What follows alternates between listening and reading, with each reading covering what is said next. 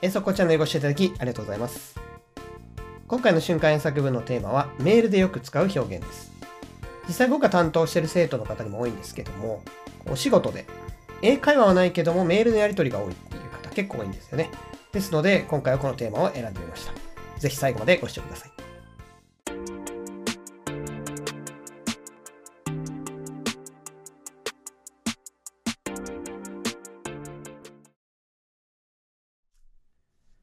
最初の文章はメールの冒頭によくあるような文章ですね。文章はこちらです。今度のプロジェクトの件でいくつか確認したいことがありましてご連絡しました。今度のプロジェクトの件でいくつか確認したいことがありましてご連絡しました。もう一回いきます。今度のプロジェクトの件でいくつか確認したいことがありましてご連絡しました。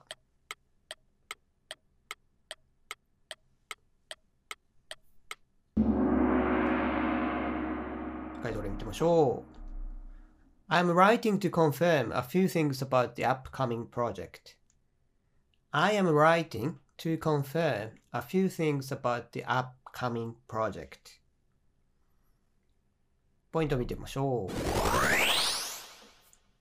う。日本語と英語、まずメール書くときに意識しておかないといけないのは、英語っていうのは一番最初に要件を言うんですね。日本語だとお世話になっておりますとかですね。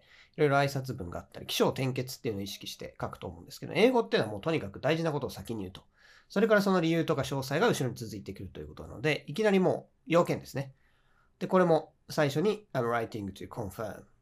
要件はこれですっていうことを言ってるわけですね。他にも This is to confirm とかですね。そういった文面もありますね。このメールは何々するためのものです。いきなり要件を言うってことですね。これ I'm writing 書いておりますという進行形ですね。このメールを今書いております。何々するためにという不定詞のね、副詞が使われてますね。他にもですね、電話で問い合わせとかするときも I'm calling to ほにゃららっていう感じで、これはよく使えますね。I'm writing, I'm calling to 不定詞で、最初に要件を言うときによく使える文章ですね。それが upcoming、今度の来たるという感じですけども、もちろん next でもいいですね。次の文章は、確認のメール、請求書をお送りします。ちょっと数字とか確認してくださいみたいな状況を想像してください。文章はこちらです。請求書の数字に間違いがないかご確認ください。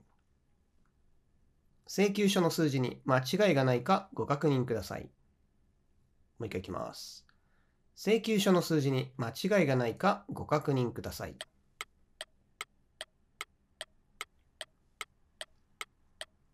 回答をましょう。Please make sure all the numbers on the invoice are correct. Please make sure all the numbers on the invoice are correct. ポイントを見てみましょう。make sure, make sure っていうね、表現がありますけど、これ非常に便利なんですね。確認するという時に、後ろに to 不定詞で必ず何々してください。make sure to send the document by tomorrow. 明日までに必ずメール送ってください。明日までに必ずドキュメントを送ってくださいというような make sure to というのもありますし、ざっと以下。ざっとの場合には、ざっと以下であることを確認する。ざっと以下の状況をちゃんとしといてくださいねっていう意味ですね。make sure everything is okay と。すべてが OK であることを確認しておいてください。すべてが OK な状態にしといてね。みたいな意味合いになります。それからこの make sure この場合はざっとで文入れてるんですけど、この後ろの文ですね。make sure there is no mistake みたいな文章にしてもいいと思います。次は日程の調整ですね。何か打ち合わせとかするときに、こちらからぜひ打ち合わせお願いします。なんていうときに、えーまあ、相手方のね、希望を聞くことになりますけども、そんな文章ですね。文章はこちらです。いくつか日程の候補をいただけますでしょうか？いくつか日程の候補をいただけますでしょうか？もう一回いきます。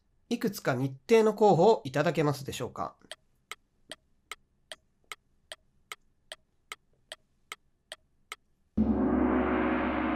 しょう。Could you give me a few possible dates? Could you give me a few possible dates? ポイントを見てみましょう。依頼するときは could you っていうのがありますね。ただ依頼する言い方は他にもいろいろ細かい表現、丁寧さによっていろいろありますね。ここだと could you、もうちょっとカジュアルな can you、あとは do you mind とか would you mind とかいろいろありますね。丁寧さによってね、その辺の表現は使い分けるといいと思います。それから few possible dates。これで可能なデート。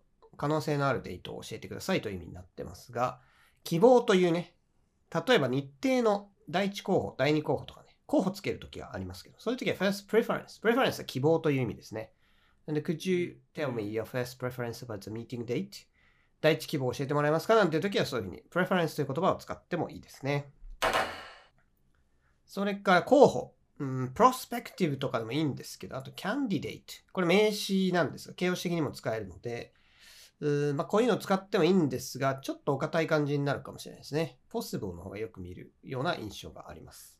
次も日程調整の話なんですけども、日程を決めたんだけども変更しなきゃいけなくなっちゃったみたいな場合がありますね。そういう状況です。文章はこちらです。ミーティングの日程を変更していただくことは可能でしょうか？ミーティングの日程を変更していただくことは可能でしょうかもう一回いきます。ミーティングの日程を変更していただくことは可能でしょうか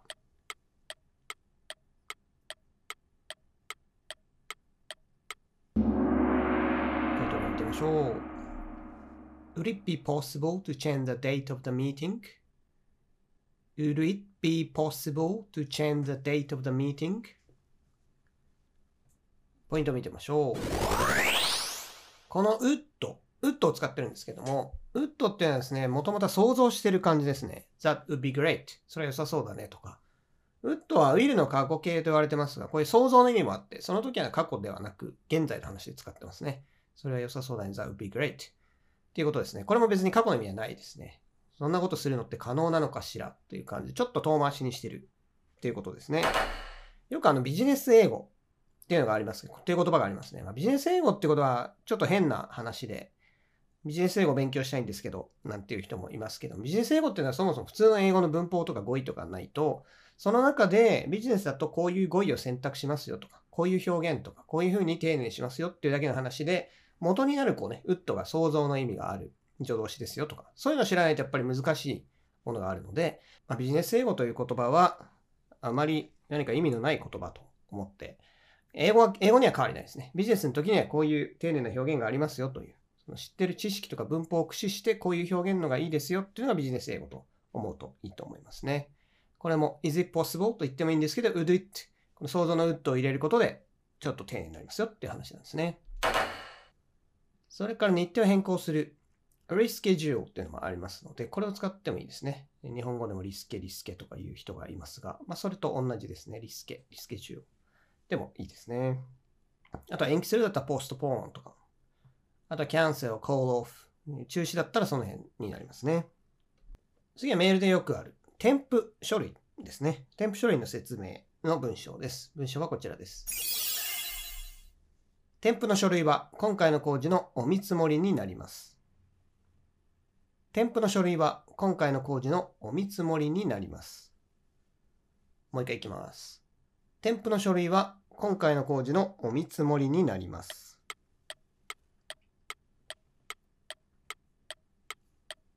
タイトル見てみましょう。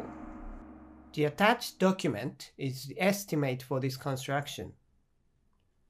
The attached document is the estimate for this construction. ポイントを見てみましょう。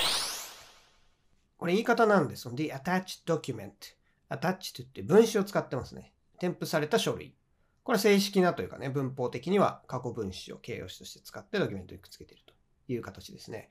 他にもちょっと変形なんですけども、attached is the estimate っていうふうにですね、attached と主語にすることもできるんですが、これは統治になってますね。attached ってもともと名詞ではないので、そもそも主語にはならないんですけども、え、estimate is attached っていう形だったと思うんですけど、それが今統一されて attached という分子がいきなり主語に来ることもありますが、これも一応そういう理由があって使いますね。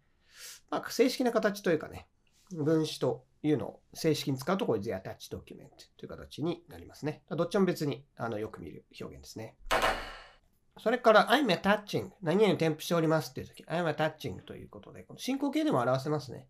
最初に I'm writing to っていうのがありましたが、時制としてはこの進行形になるので、今実際書いてるところなので、実際こう添付してるということなので、文面としてはこう進行形になるので、そこだけ気をつけてください。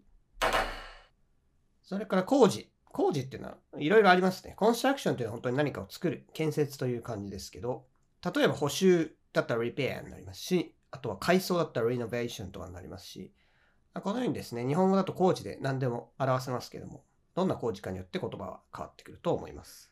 次は謝罪する文章ですね。何か発送が遅れちゃったとか、トラブルがあって何か遅れちゃった。そういう状況で、文章はこちらです。今回の遅延でご迷惑をおかけして大変申し訳ございません。今回の遅延でご迷惑をおかけして大変申し訳ございません。もう一回いきます。今回の遅延でご迷惑をおかけして大変申し訳ございません。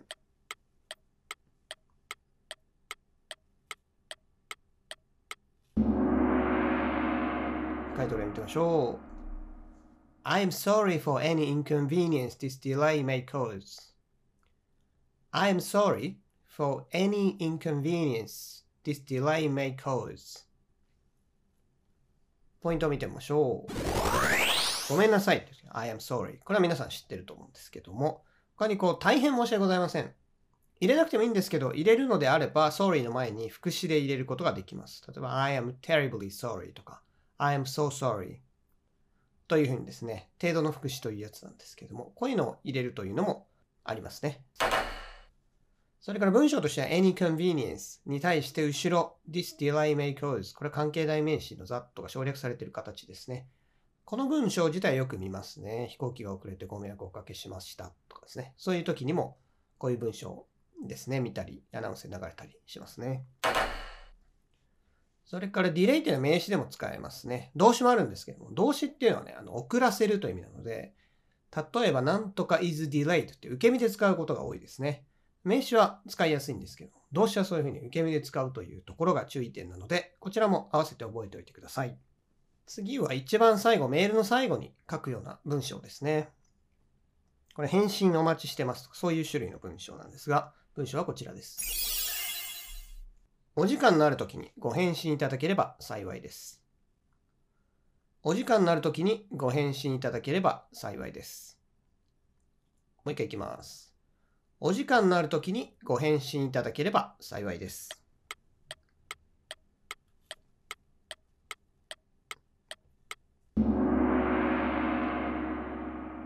回答例見てみましょう。I'd appreciate it if you could reply at your earliest convenience. I'd appreciate it if you could reply at your earliest convenience. ポイントを見てみましょう。I'd appreciate it. これは I would, I do のところ、I would の省略ですね。この would も先ほど出てきた想像の意味の would ですね。これを I do という形で省略した形で使ってますけども、これも想像していることで丁寧にしているということなんですね。I will appreciate it よりも I would の方がちょっと想像してて遠回しになって丁寧になるという理屈ですね。それからこれ非常に丁寧。I'd appreciate it if っていうのは何々していただけたら大変ありがたいっていうことで非常に丁寧な表現ではあるんですけども、ただ at your earliest convenience なるべく早くっていう感じは出してるんですね。例えば as soon as possible っていうのを使ってもいいですし、一応メッセージはダイレクトに伝えて早くしてくれみたいなことは入れることはできるんですけども、ただ、この前のところね、丁寧な遠回しな表現にすることでそんなにきつく聞こえないという。そういうことなんですね。ちゃんとメッセージは伝えつつも丁寧な表現にする。それから、at your earliest convenience。これは割と急がせてる感じですけども、他にもそのまま直訳というかですね、when you have time ということにしてもいいですね。ただ、そうですね、英語圏の方、中にはこう文化的にね、返信が遅い人とかいますんで、そういう人はこういう when you have time だと割と放置されちゃったりすることもありますので、それはね、at your earliest convenience っていうのは入れておくといいと思います。最後も締めの文章ですね。これもよくある。締めの文章もいくつかパターンがあるので、これを覚えておくといいんですが、例の一つがこちらですね。ご不明な点がございましたら、どうぞお気軽にご連絡ください。ご不明な点がございましたらどうぞお気軽にご連絡ください。もう一回いきます。ご不明な点がございましたらどうぞお気軽にご連絡ください。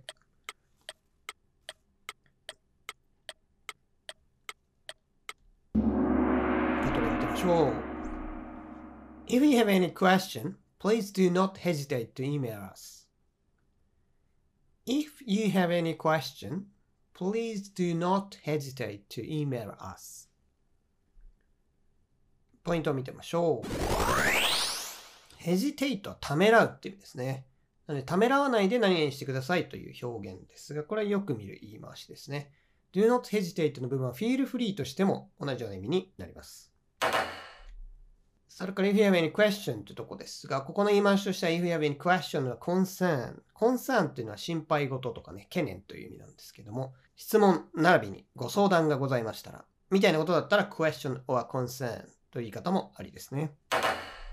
それからこれは本当にただのオプションなんですけども、ご不明な点ございましたらって言い方で should you have any question っていう文章を見ることがあります。これは統治なんですね。if you should have any question っていうところの、という文章の統治になってます。if の中に should を入れると、万が一というニュアンスを入れることができるんですけども、なんで if you should have any question これで万が一質問などございましたらというニュアンスになるんですが、それをね、統治して if を省略する方法として統治するというやり方があって、その場合 should you have any question ということになります。この should you have any question これ別に使える必要はないと思うんですけど、見たときに、あれ？何これ？疑問文？みたいにならないようにですね、知識として持っておくといいんじゃないでしょうか。というわけで以上がメールでよく使う表現でした。でメールを書くコツというのはですね、えまずその最初と最後っていうのはやっぱり決まり文句になることが多いのでこの辺で使う決まり文句っていうのはある程度覚えておいた方が楽になりますねただ真ん中の文面っていうのはやっぱりその時その時によって違うのでこれはやっぱり動詞を中心とした文の作り方っていうのは知らないといけないまあ、結局文法と語彙ってことになるんですけども文法と語彙で英文作る実践の練習しつつもそのフレーズに少し助けてもらってスピードを上げる。そういう感じですかね。それではまた次回の瞬間作文でお会いしましょう。